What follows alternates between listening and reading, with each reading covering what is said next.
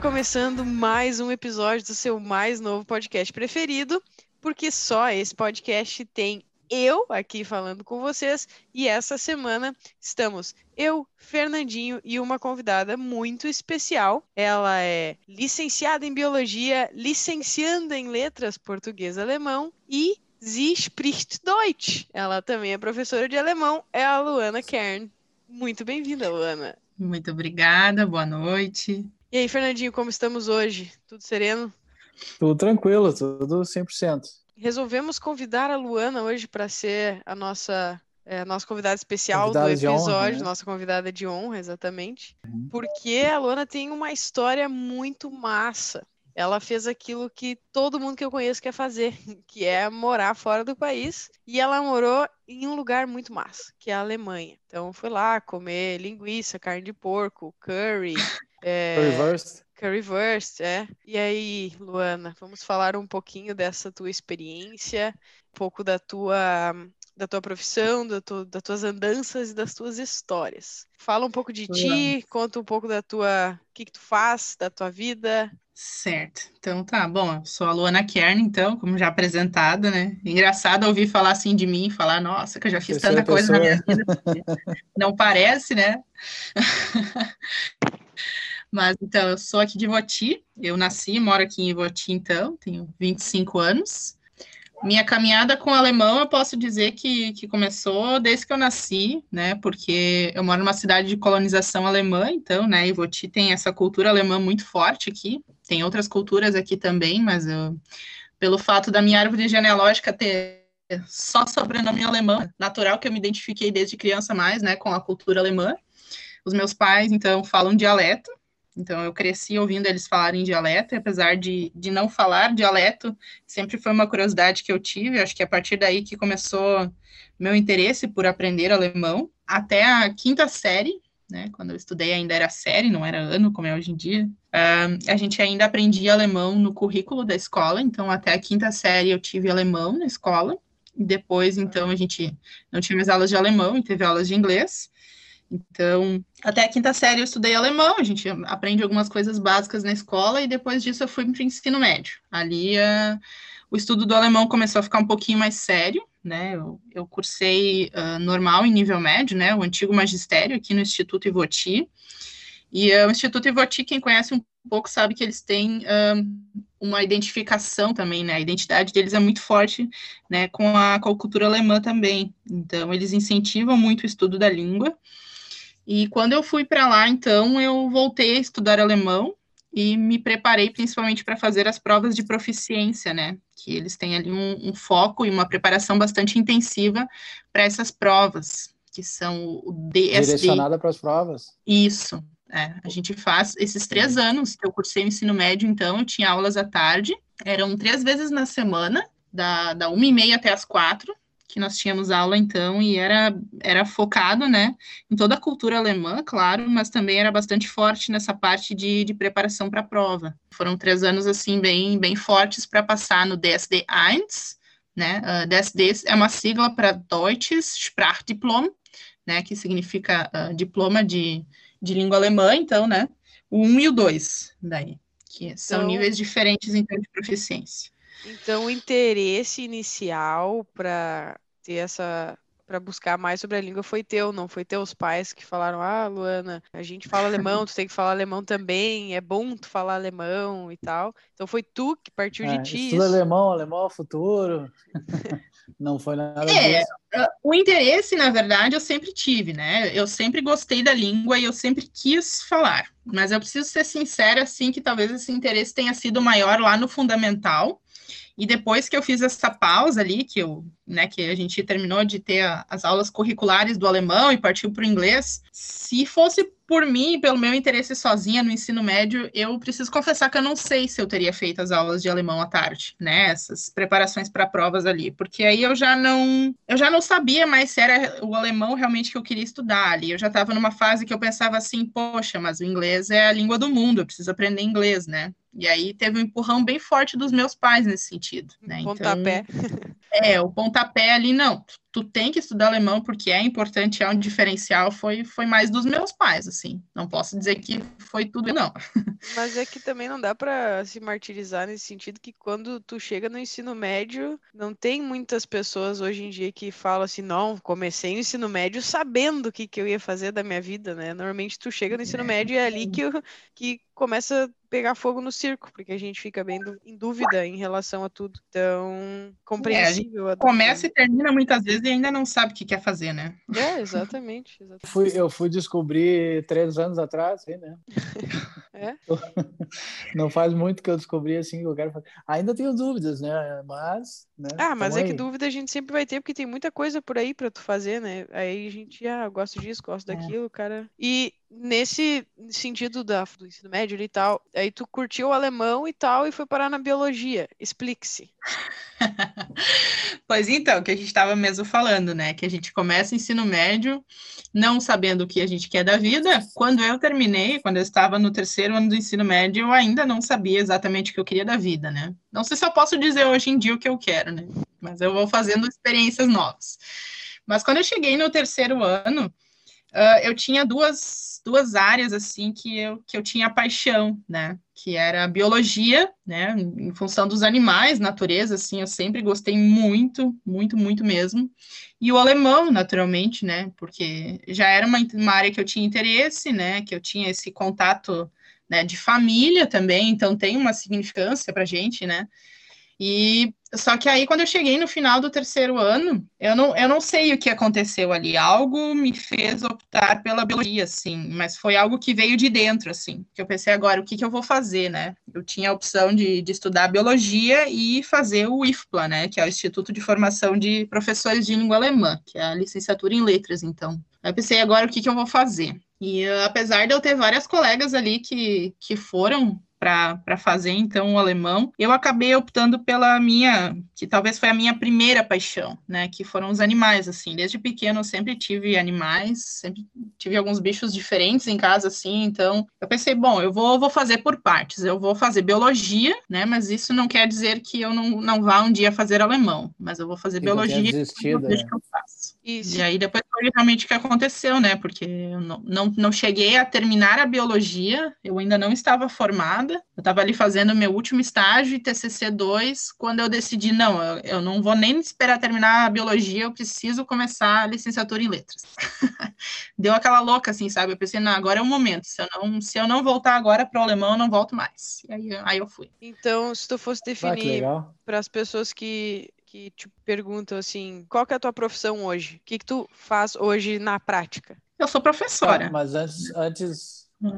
É, eu dizer, era assim, uma, uma dúvida. Porque biologia tem duas, tem duas, dois tipos de, de graduação, né? Sim. Tu pode ter a biologia para estudos e eu não sei se é isso, é assim que é de, denominado. Tem né? licenciatura Mas, e bacharel. E, né? e tu tem a, tá, e aí, qual é a diferença? Um tu pode dar aula com ele, que é a licenciatura. Isso, né? a licenciatura tu, tu tem, tu tem habilitação para dar aula, então, né? E o, o, uhum. bacharel é que assim, um, tem questão de diferença de carga horária ali, né? Uh, a licenciatura, conforme agora o currículo da, da Fevale, quando eu me formei ali, o meu currículo, então, ele me torna apta a dar aula de, de biologia, de ciências da natureza, né? Uhum. Só que eu não posso, por exemplo, fazer projetos de gestão, não posso assinar esse tipo de coisa, daí precisaria ser alguém do bacharel. Essa parte de campo, Entendi. de laboratório, assim, precisa de uma carga horária diferente. Eu precisaria ter uma carga horária maior, que aí seria o caso do bacharel para fazer. Mas se tu faz o bacharel, depois tu não pode dar aula, mesmo tendo uma, uma carga horária maior tu tem que ser licenciado. Daí tu fazer aula, de novo, digamos. não tem como pegar é, um adendo. Tu, né, né? Se tu faz o bacharel, é um currículo diferente. Ele não tem essas disciplinas que são voltadas para a licenciatura entende? Então, tu tem a, a, parte de teoria de prática, mas tu não tem a teoria e prática uhum. de sala de aula, entendeu? Então, por Entendi. isso, com o bacharel, tu, tu não pode dar aula. Pergunta polêmica agora, então, tu falou, ah, tu vai fazer a licenciatura, tu vai ser, tu vai aprender, né, a prática da aula. Eu vou te perguntar, na prática, tu aprende da aula no curso ou tu aprende da aula na prática?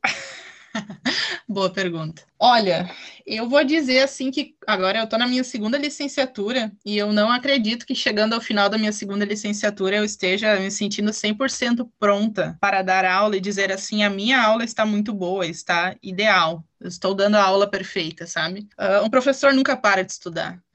E não é, eu não considero que a minha primeira licenciatura tenha me preparado para ser a professora que eu espero ser, né? Eu acho que é difícil ouvir alguém que diga assim que, que tem uma licenciatura e que diz que, que tem todas as manhas de uma sala de aula, que, que tem tudo o que precisa para ser um baita professor, sabe? É uma profissão muito bonita e muito complicada ao mesmo tempo, porque a uhum. educação ela se atualiza o tempo todo, a gente tem novas metodologias de ensino, surgem muitas coisas novas. O professor nunca pode parar de estudar e de se atualizar. Eu ainda, nossa, eu, eu vejo assim que eu tenho muito a aprender ainda. A experiência de um professor ensina muito, muito mesmo. É, o fato de tu ter essa consciência já mostra que muito provavelmente a tua aula é muito melhor do que tu mesma acha. Eu, eu penso assim, o fato de tu ter essa visão. Gosto é... de acreditar nisso, espero que seja.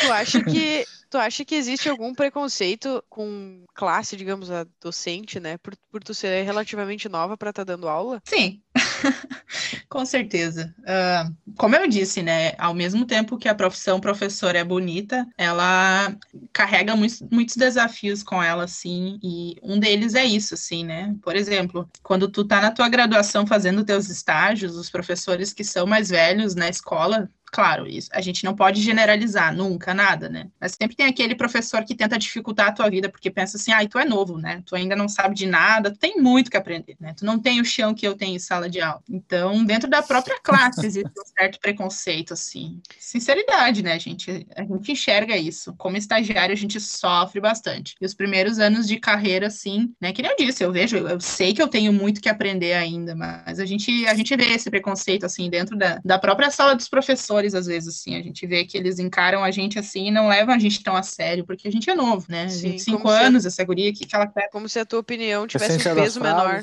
É, mas eu, eu acho, também. Eu acho que isso.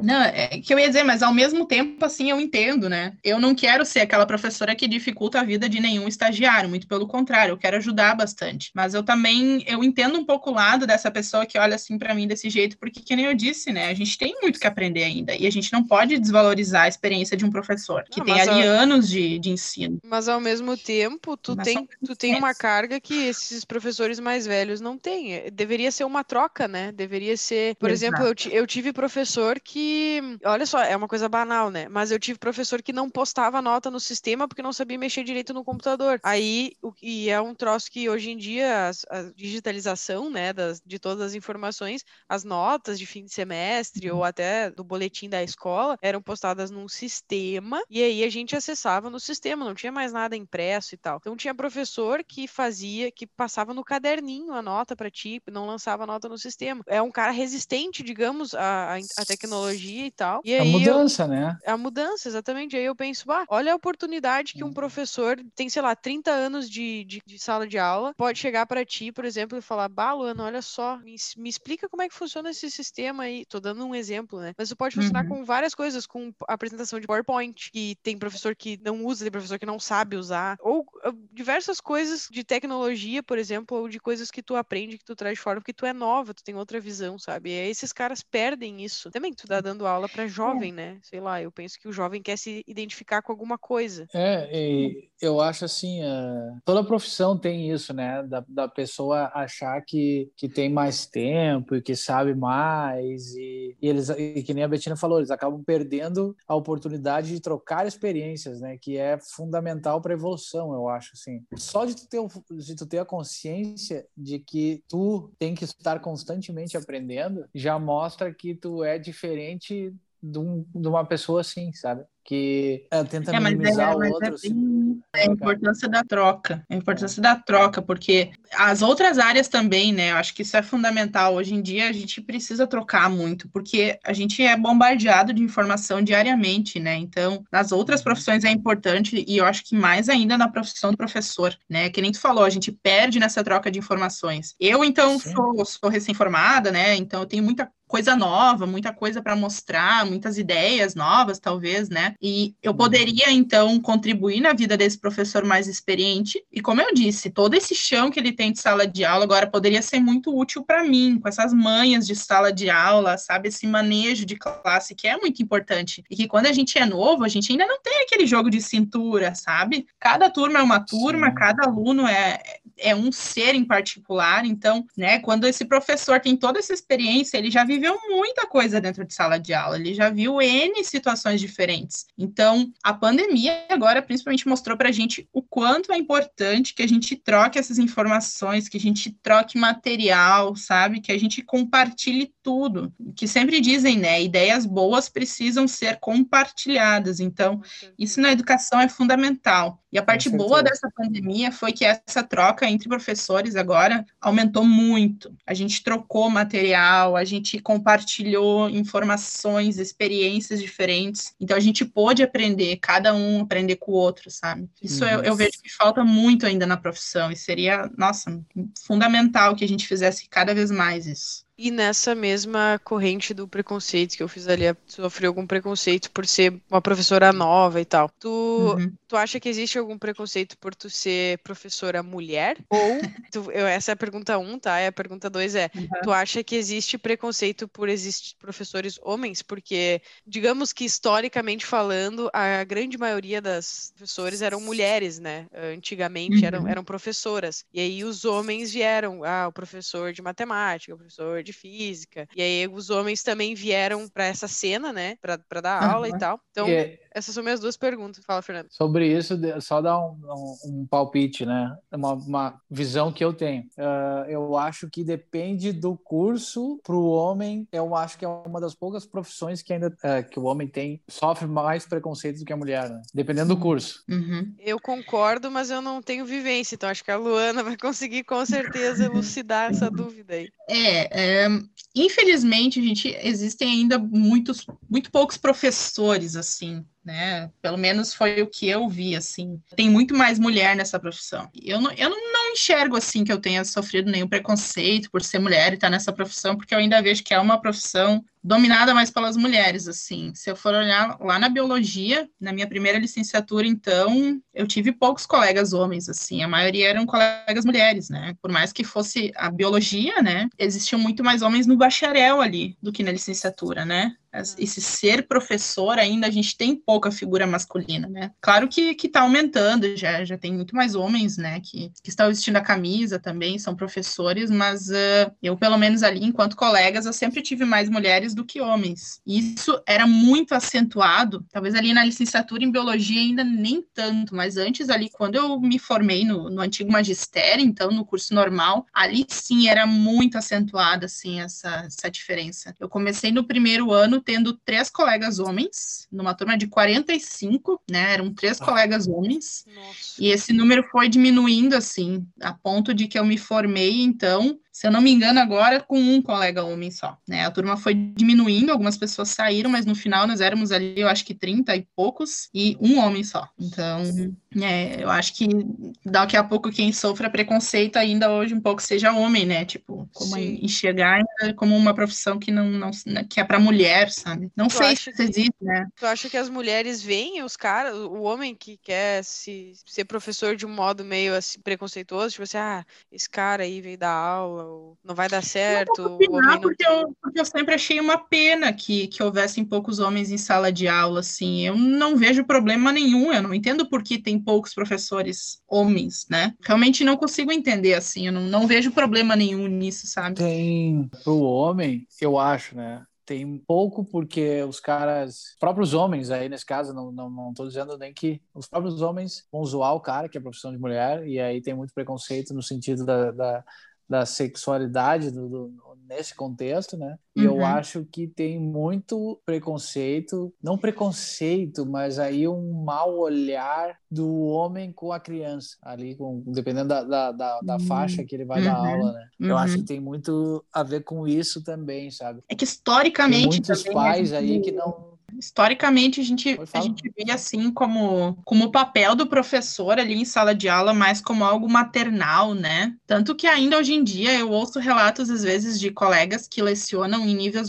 níveis menores, né? Para bebês, às vezes, né? Em que alguns pais dizem, ah, mas como é que eu vou ficar tranquilo que tu fique cuidando do meu filho aqui se tu não é mãe? Uhum. Né? Imagina para um homem, então, nesse caso, sabe? Tu nunca vai ter um instinto maternal porque tu é homem, sabe? Então, nesse sentido, assim, sim. Nunca ouvi isso, né? Uh, eu já, já dei aula para berçário há alguns anos e nunca, eu nunca ouvi isso, sim eu já ouvi de outros colegas esse relato assim. Então, talvez por isso, né? Porque a gente ainda tem aquela visão de que a criança vai para a escola para ser cuidada, mas não é nada disso, né? Alguns ainda chamam as professoras de tias, né? A gente não é tia de ninguém.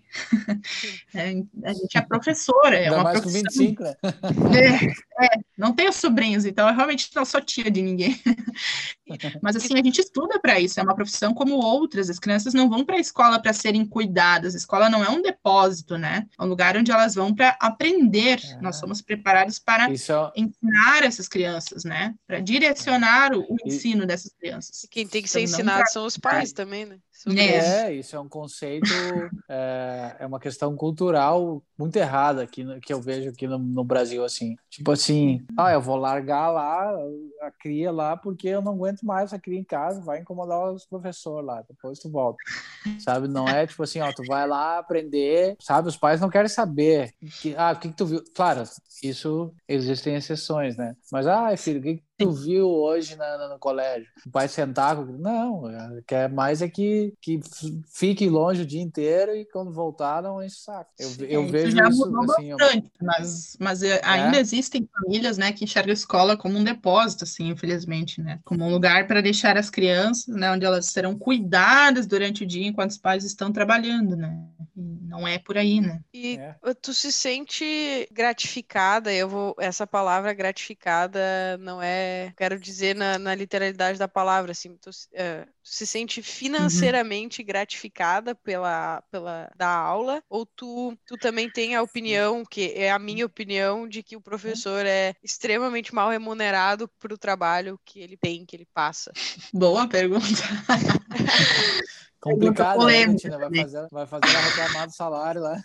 Não, é, não falei onde ela trabalha, ela, ninguém sabe onde ela trabalha. É, é na verdade, assim, é, claro, eu não acho que é complicado essa pergunta, deixa eu ver se eu consigo me explicar. Eu acho que em comparação com outras profissões, eu não considero que eu ganhe mal, tá? Porque eu vejo que outras profissões são, né, em geral, são mal remuneradas. Eu acho que todas as profissões no Brasil são mal remuneradas, deveriam ser mais valorizadas, assim, todas, né? Por exemplo, médicos, eu acho que também não ganham o suficiente para o trabalho importante que eles fazem, né? Então, tem um, um, geralzão, assim, que eu acho de má remuneração. Eu não posso reclamar do meu salário, tá? Mas, e também seria um pouco hipócrita agora dizer, bah, eu faço um trabalho tão importante, eu vou, eu vou falar do geral, tá? Eu vou ver o que eu vejo em município, no estado. Eu acho que culturalmente ainda o professor é pouco valorizado. Isso, claro, reflete no salário que ele ganha, né? Claro, dá para viver, mas é um salário assim ainda para a importância cultural, social que o professor tem para um país, eu acho que, que deveria sim ser melhor remunerado, mas uh, aí a gente esbarra em uma série de outros problemas, então também não, não vou reclamar do meu salário, tá? Mas não, perfeito, perfeito. É, eu acho que nesse sentido assim, principalmente a rede pública, eu acho que a rede pública estadual, talvez das grandes cidades, se, se peque um pouco mais com atraso, porque depende né, da máquina pública para girar e tal. E eles deve, devem ter uma demanda muito absurda também de horas. Não sei tudo que uhum. envolve, mas entendo entendo teu posicionamento. E é bom, é bom elucidar isso também, né? Porque às vezes as pessoas têm um tipo de opinião e é a gente vendo de fora, né? Não é alguém que realmente está ali dando aula e tal, dia a dia.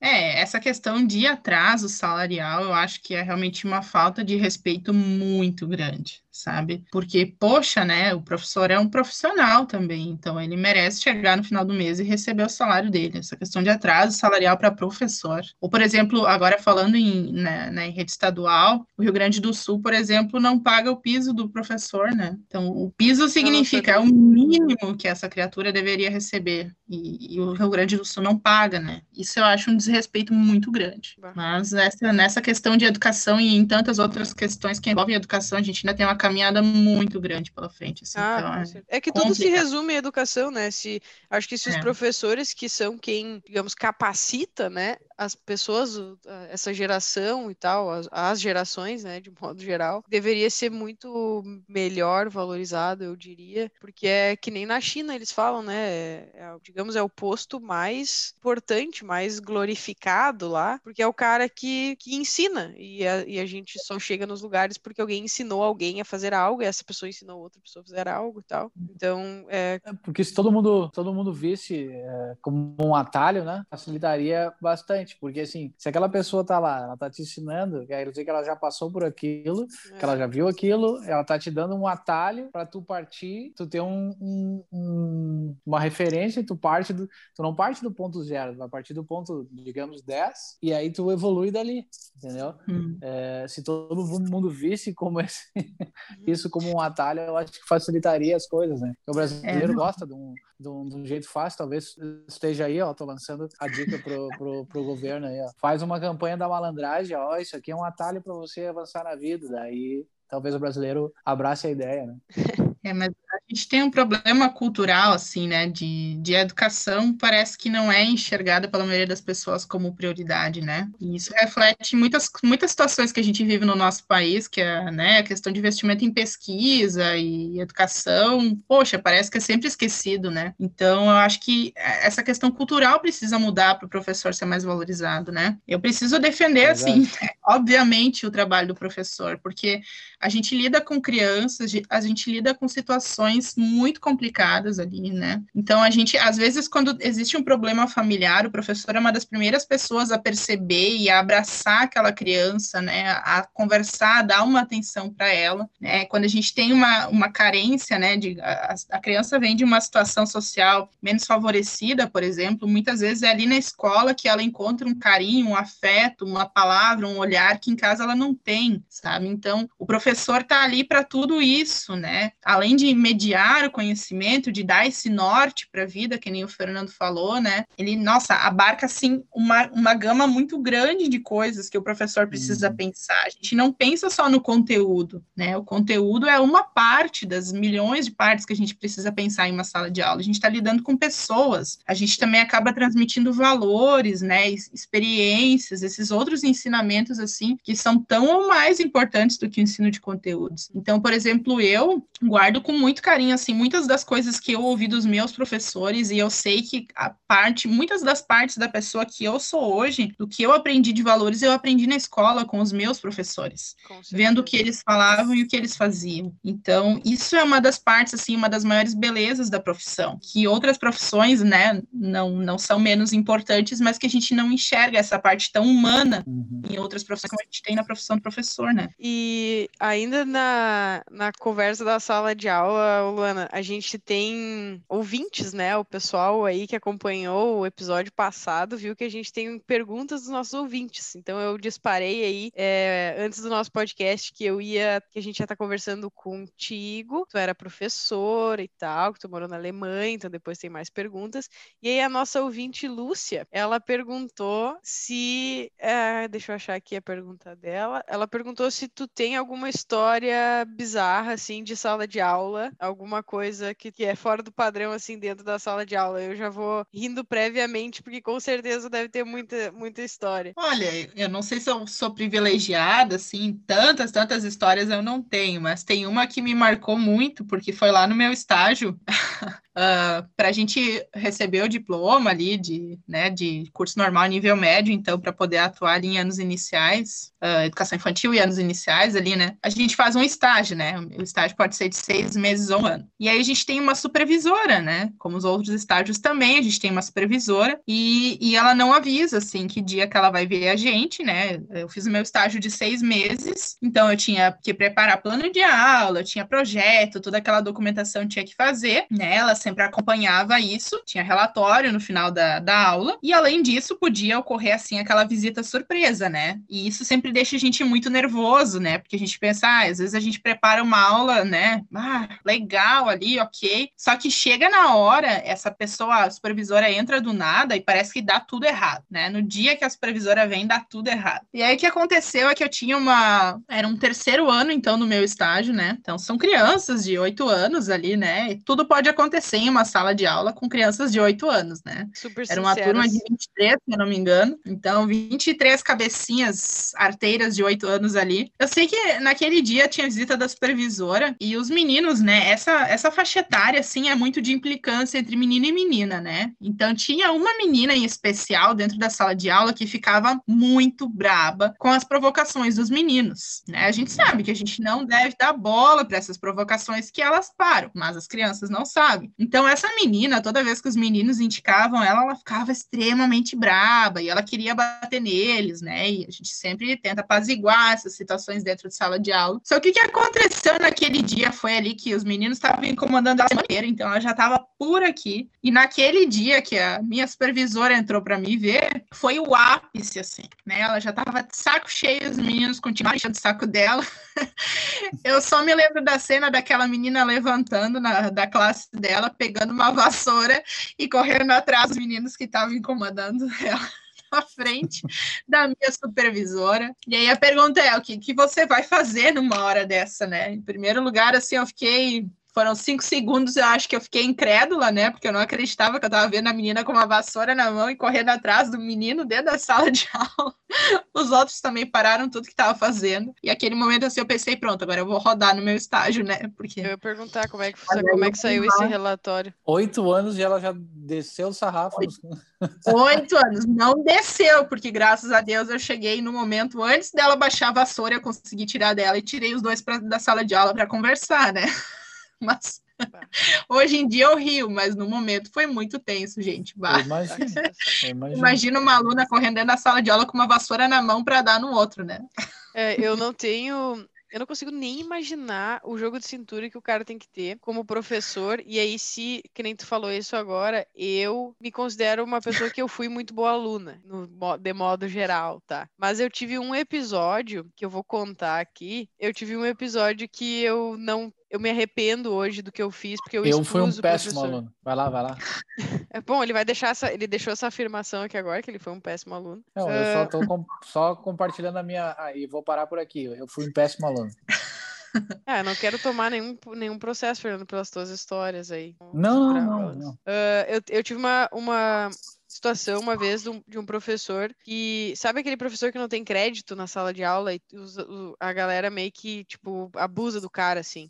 Ele era um cara que eu não gostava muito dele e ele também, não sei, ele, ele pediu para fazer um trabalho e eu não vou falar o nome do professor, mas ele era um professor de filosofia e a gente tinha que ler o capi a República de Platão. E aí, o meu capítulo era o capítulo 3, ou o livro 3. E aí eu fiz, ele deu um, essa tarefa numa sexta para 15 dias dali naquela outra sexta, né? E aí eu fiz o trabalho. E chegou no dia da apresentação e toda a turma se combinou de não fazer o trabalho para chegar no dia da apresentação e apertar o professor para o professor adiar o trabalho. Então ele era bem na, na, base da pressão, assim. E aí eu fiz o trabalho porque eu me considero uma pessoa que foi uma boa aluna. Chegou na hora, no dia da apresentação, e todo mundo começou: não, mas tu não falou que era para hoje. Tu é mentira, é para outra semana, vai ter que adiar. Agora ninguém fez e tal. Isso que eu tinha feito. E aí ele adiou, ele, ele, ele digamos, cedeu a, a, toda a turma, né? E adiou para outra semana. A pressão. A pressão. E eu fiquei braba. Eu fiquei braba porque eu perdi tempo da minha vida lendo a República de Platão e fazendo um trabalho. E aí eu comecei a resmungar.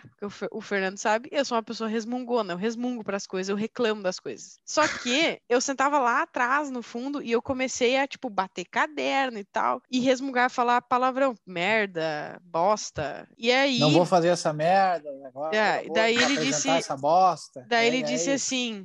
Ele disse assim: ah, a mas a Betina, a Betina, já que tu fez, apresenta. E eu falei: não, não sei o que, não vou apresentar e tal. E aí ficou um burburinho na sala, e a minha amiga que sentava do meu lado disse: por que tu não apresenta? E eu falei assim: não vou apresentar essa merda. Falei alto assim. Só que bem na hora do merda, a sala ficou em silêncio, porque isso sempre acontece. E aí o professor ficou um silêncio sepulcral na sala de aula, e o professor virou para mim e olhou assim: como é que é? E eu, e eu comecei, ah, porque não sei o quê, comecei a balbuciar. Ele disse: Tu não vai apresentar? tu vai apresentar sim. Eu disse, eu não vou apresentar. Ele falou, vem, ele é um cara bem, ele, a, a dicção dele é diferente das pessoas gerais, assim, ele tem uma dicção muito boa. Então ele parou na frente da sala e falou bem assim, Betina, por favor, venha até aqui na frente apresentar esta merda. Ele repetiu o que eu falei. E eu fiquei assim, e daí eu pensei, agora eu não posso dar o braço a torcer para ele. E fiquei batendo boca com o professor e não apresentei o trabalho. O que, que aconteceu? Ele saiu da sala, ele saiu da sala. E eu pensei, bom, okay, ele, ele se sentiu, acho que mal e acabou saindo da sala. E depois veio a coordenadora e tal. Ela me tirou da sala e me levou para a sala da coordenação, né? E aí ficou eu e ele. E daí eu disse para a coordenadora, eu disse, não, é ridículo isso. Eu fiz o trabalho, ele pegou e abriu as pernas para todo mundo ali, porque pressionaram o cara, não é justo comigo, né, que fiz o trabalho. E aí ele acabou me pedindo desculpa na sala da coordenadora, ele me pediu desculpa. E aí hoje eu penso assim, ah, eu fui muito idiota, sabe? Eu fui uma pessoa assim desprezível que eu fiz de ter também exposto o cara e tal, eu poderia simplesmente não ter chamado o trabalho de merda ou ido apresentar, né? Sendo que eu fiz o trabalho, estava preparada para apresentar, não achei justo. Então, eu, sei lá, hoje me colocaria na lado do professor, assim, eu não. Ah, me sinto mal.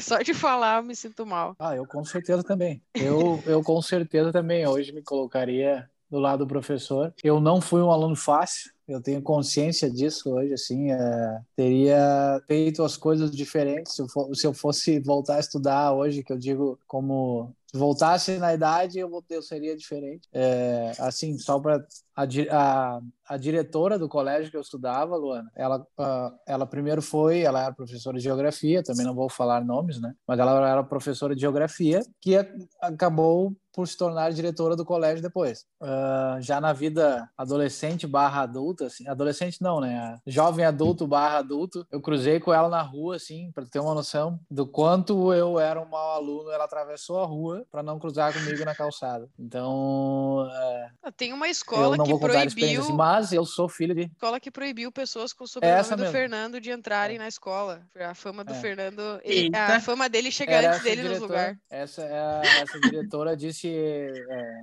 quando, quando a minha a minha tia foi lá fazer a, a, o cadastro dela lá, a matrícula. É. Ela disse, ah, Wolf, o sobrenome Wolf. Conhece algum Fernando Wolf? Daí minha, a minha tia, ah, sim, é meu sobrinho, Fernando. Daí ela disse, ah, então não sei se eu devo matricular tua filha aqui, porque ele não, não tem. Que É, eu não. Ah, não, bom, não, tu viu, né? O bom é que a gente é. evolui, Mas né? assim, eu sou. Ah, com certeza. É, eu sou filho, filho de professora, né? Então eu tenho, não histórias minhas, mas eu ouvi bastante coisa da minha mãe. Ela tomou um lado diferente do teu, né? Ela, ela direcionou a carreira dela para educação especial, né? De crianças com necessidades especiais, assim. Então as histórias não são minhas, né? É, para contar, são da minha mãe, mas assim são mais pesadas, né? Eu diria, porque é uma, uma outra, um outro viés, assim. Trazer tua mãe no podcast eu respeito muito a profissão, dela eu acho. professora. Um é, não, acho que é importante, né? É. é. Uh, existem ah, poucas ela, pessoas, assim, né, que, que se habilitam para trabalhar com crianças uh, especiais, né? É, nossa, é, é, eu considero, assim, um desafio muito grande também, né? Porque a minha formação enquanto licenciada ali por exemplo, não me capacita para atender esse tipo de criança. Então, ela precisa de uma formação, de, de muito mais estudo, de especialização nessa área. Né? Ela precisa estudar muito mais para conseguir atender essas crianças. Então, eu tiro meu chapéu também para quem atende essas crianças, né? Para quem, é. quem foca a carreira nisso, assim, porque é um desafio muito grande também, né? Fica aí, é. alô sogrinha, Vera Wolf, a senhora está convidadíssima para ser uma convidada de honra aí do podcast Tomar um Drink com as gurias. É. Gente, vou pro próximo tópico que a gente se empolga na nossa conversa, tá? Ó, Vai. aí pro pessoal que tá acompanhando, a Luana, professora de Tem mais perguntas de ouvintes? Não tem mais perguntas de ouvinte, mas é nesse assunto que eu vou introduzir agora. Nossa aluna é ah, é professora perdão. de Deutsch e que melhor lugar do mundo para aprender Deutsch. Falando certo, né? Deutsch. Deutsch. É, inclusive, parênteses, né? Parênteses, pessoal. A Luana é minha professora e professora do Fernandinho também, porque nós estamos aprendendo alemão. Ich lerne Deutsch. Então, ó, esse, esse podcast que ele uhum. é, é multilingüe, é poliglota demais. Aí, a Luana morou, a Luana Estamos morou na caminho, Alemanha. Né? Estamos no caminho, né? A Luana morou na Alemanha, uhum. gente. Então agora a gente vai entrar nessa, nessa parte internacional da conversa, tá? Vou fazer uma pergunta ampla. Como é que foi a tua vivência fora do país? Valeu a pena? O que, que foi fácil? O que, que foi difícil? Por que, que voltamos para o Brasil e não ficamos lá ganhando em euro?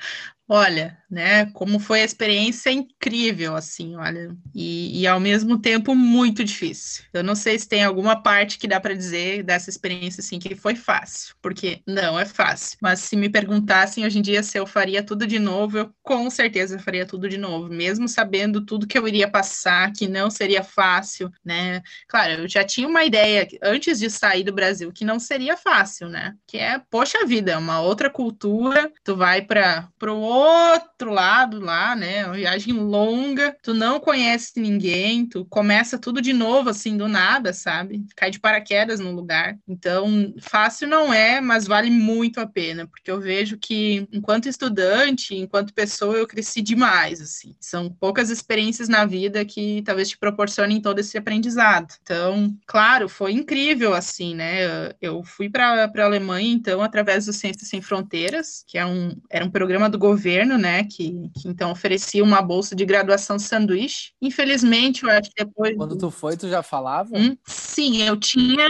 Quando tu foi, tu já eu falava? Eu tinha uh, o nível mínimo exigido pela universidade para hum. assistir às aulas, né? Que era ali através provas de ah, proficiência ah, que eu falei que eu fiz, né? Então eles exigiam no mínimo nível B1. E era o nível que eu tinha, então, hum. por causa dessas provas que eu fiz. Então, mas as outras pessoas que não tinham o nível, elas iam então seis meses antes, faziam um intensivo de preparação para chegar nesse nível, para daí poder frequentar a universidade. Eu já tinha esse nível, então eu fui direto daqui para a universidade, né? Então, uh, eu fui através desse programa, né? Eu ganhava uma bolsa em euros, então, era uma bolsa que dava para viver bem tranquila, assim, né? Então, essa parte talvez tenha sido uma das partes que eu posso dizer foi fácil, né? Porque pelo menos a parte financeira eu estava tranquila, né? Mas mesmo assim, chegando na universidade, eu não conhecia ninguém, eu precisei aprender a pegar trem. O prim primeiro grande desafio foi achar um lugar para morar, né? Porque os meus outros colegas, né? Colegas, eu digo assim, os outros brasileiros, porque nem de brasileiro eu não conhecia ninguém. Os outros que foram, a maioria não tinha esse nível mínimo do idioma, então eles foram seis meses antes lá. E aí eles ganhavam um lugar da universidade para ficar esses seis meses fazendo o curso, e aí eles tinham tempo para procurar depois um quarto ou uma casa, né? Para morar enquanto eles estivessem estudando na universidade. A parte boa era que eu tinha o nível mínimo exigido do idioma, mas a parte ruim é que eu fui direto para a universidade e eu não recebi esse quarto. Ficou por minha conta. Eu recebi o dinheiro ali e vai, e te vira, sabe? Então eu tive que procurar um lugar para morar. Só que acontece é que os estudantes na Alemanha, eles vivem nesses esquemas de república, né? Então, eu tentei me apresentar para muitas repúblicas, eu escrevi, eu procurei bastante antes de ir. Só que a questão é que para dividir uma casa com alguém, eu entendo, né, que eles queriam me conhecer pessoalmente, eles queriam conversar comigo. Só que eu ainda estava no Brasil. Então eu, nossa, chegou assim quase na semana de viajar e eu ainda não tinha um lugar para ficar. Então essa ah. parte começou por aí, né, a complicar a situação. Mas, e... uh, poxa, assim, foi, foi uma experiência incrível. É agora que a gente entrou na Alemanha, a gente tem um ouvinte que é o Luiz, e ele mandou hoje essa pergunta para ti, tá? Eu vou te ler aqui. É, ele mandou duas perguntas, tá? Uhum. Eu vou uhum. fazer primeiro a mais a menos complexa. Ele botou assim: Oi, Betina, queria saber sobre os alemães. Uma coisa ruim deles e uma coisa positiva deles. Quando eu ainda estava Essa no é a Brasil, menos complexa. É, Essa é a menos complexa. É, começou bem, né? Mas já, já vi que o nível das perguntas, né, não é nada fácil. vamos lá. Uh, quando eu estava no Brasil, eu posso dizer assim que em relação aos alemães, por ainda não, não ter morado lá, não ter conhecido tanta cultura, né? Porque eu aprendi que de fato a gente só conhece uma cultura quando a gente está inserido nessa cultura. Estudar um idioma e não ter estado no lugar não te dá a totalidade do conhecimento daquela cultura. Tu não pode dizer que tu conhece aquela cultura sem ter estado naquele lugar e morado um tempo ali, sabe? Ter vivido o dia a dia daquelas pessoas. Então eu tinha assim aquela ideia de que o alemão era um, era um povo frio, sabe? Grosso. Que eles são grossos, né? E aí a gente também imagina, ah, que eles são pontualíssimos, né? Existem muito estereo, muitos estereótipos, né? Quando eu cheguei na Alemanha, eu descobri assim que eu nunca mais poderia falar assim de existir algo bom e algo ruim em uma cultura, porque as coisas são diferentes, né? E esses estereótipos assim são coisas que a gente cria, são preconceitos, são conceitos que a gente cria sem conhecer, né? Um, eu tinha essa visão de que o alemão era um povo grosso, um povo frio, por exemplo, e quando eu cheguei lá eu percebi que não é isso sabe? Uh, nós aqui no Brasil somos um povo uh, muito caloroso, muito aberto, né? É uma cultura diferente. Não quer dizer que os alemães sejam todos grossos, né? E que eles sejam frios. Não, eles só têm um tempo diferente de conhecer as pessoas do que a gente tem. Assim, eu tenho alemães que eu tenho contato até hoje, que eu tenho um carinho muito grande, que foram incríveis para mim, assim, que foram muito, muito abertos, muito calorosos comigo. Então não dá para generalizar, não dá para não dá para dizer dizer isso da cultura, né? Aí foi assim que eu coloquei na minha cabeça. Em todas as culturas existem coisas diferentes, mas não tem nunca uh, algo que se possa dizer assim, isso é bom e isso é ruim de tal cultura. Não, isso é diferente. Minha, minha opinião, assim, pelo que eu vivi, pelo que eu vi lá. Ah, acabou, acabou com a minha, acabou com a minha desculpa de dizer quando eu, quando eu for grosso eu poder dizer assim, não, é que eu tenho sangue alemão. Acabou com a minha desculpa. ó, eu posso dizer aí, ó, com uma ponto positivo aí dos alemães é que eles são muito bonitos. Beijos, Tony Cross, nós. Aí, aí eu preciso concordar, né? São traços genéticos diferentes que interessam as brasileiras também. Isso a gente precisa confessar. a, a, nós viajamos viajamos para lá recentemente faz um vai fazer um ano na verdade o que eu eu, eu, eu sou um cara alto e aqui no Brasil né para média do Brasil assim é, mas lá pela primeira vez na vida eu me senti baixo pelo menos Verdade, onde a gente frequentou, assim. É. E, tipo assim, eu, a gente foi num, num McDonald's, eu acho que foi. É, é, no dia que a gente chegou, tava tarde já, e daí é, não tinha nada aberto, então foi no McDonald's, era de madrugada, assim. E aí entrou um cara alto, assim, que meia cabeça mais alto que eu, assim um pouco mais. E eu pensei, bah, o cara alto, tá, beleza, não é? Porque tem essa impressão que eles, ah, que eles são grandes, né? Assim, não, mas não deve ser, né? Hum. E em seguida, assim, a questão de cinco minutos, entrou um cara que era mais alto que esse cara, assim. Eu fiquei, eu me senti, eu, eu, me senti estranho, porque é uma sensação que eu não tinha, eu não tinha vivido ainda. Tem, tem presença, assim, isso para mim, que, que sempre tive dificuldade de achar homens no Brasil, porque eu, eu sou alta também para ser mulher, né? Então eu sempre tive essa dificuldade no Brasil Brasil, assim, né? Eu sempre olhava assim para ficar com uma pessoa, procurava pessoas mais altas que eu. Isso nem sempre foi muito fácil, né? Na Alemanha, por exemplo, salto. não seria tão difícil mesmo, né? Então, é, salto é uma coisa que eu não, não uso muito, porque eu fico mais é. alta ainda. Minha irmã também tem a mesma, mesma é. questão. Gente, segunda pergunta. A minha prima também. Segunda pergunta do Luiz, e agora te prepara do aí. Uh, te prepara, Ana, que o Luiz caprichou. Ó, ai, ai, ai. Segunda pergunta. Qual, é, qual a percepção dela sobre o papel da mulher na sociedade alemã? É muito diferente do Brasil ou em todo canto do mundo as mulheres sofrem com os mesmos problemas que aparecem aqui, como assédio, disparidade de salários e patriarcado?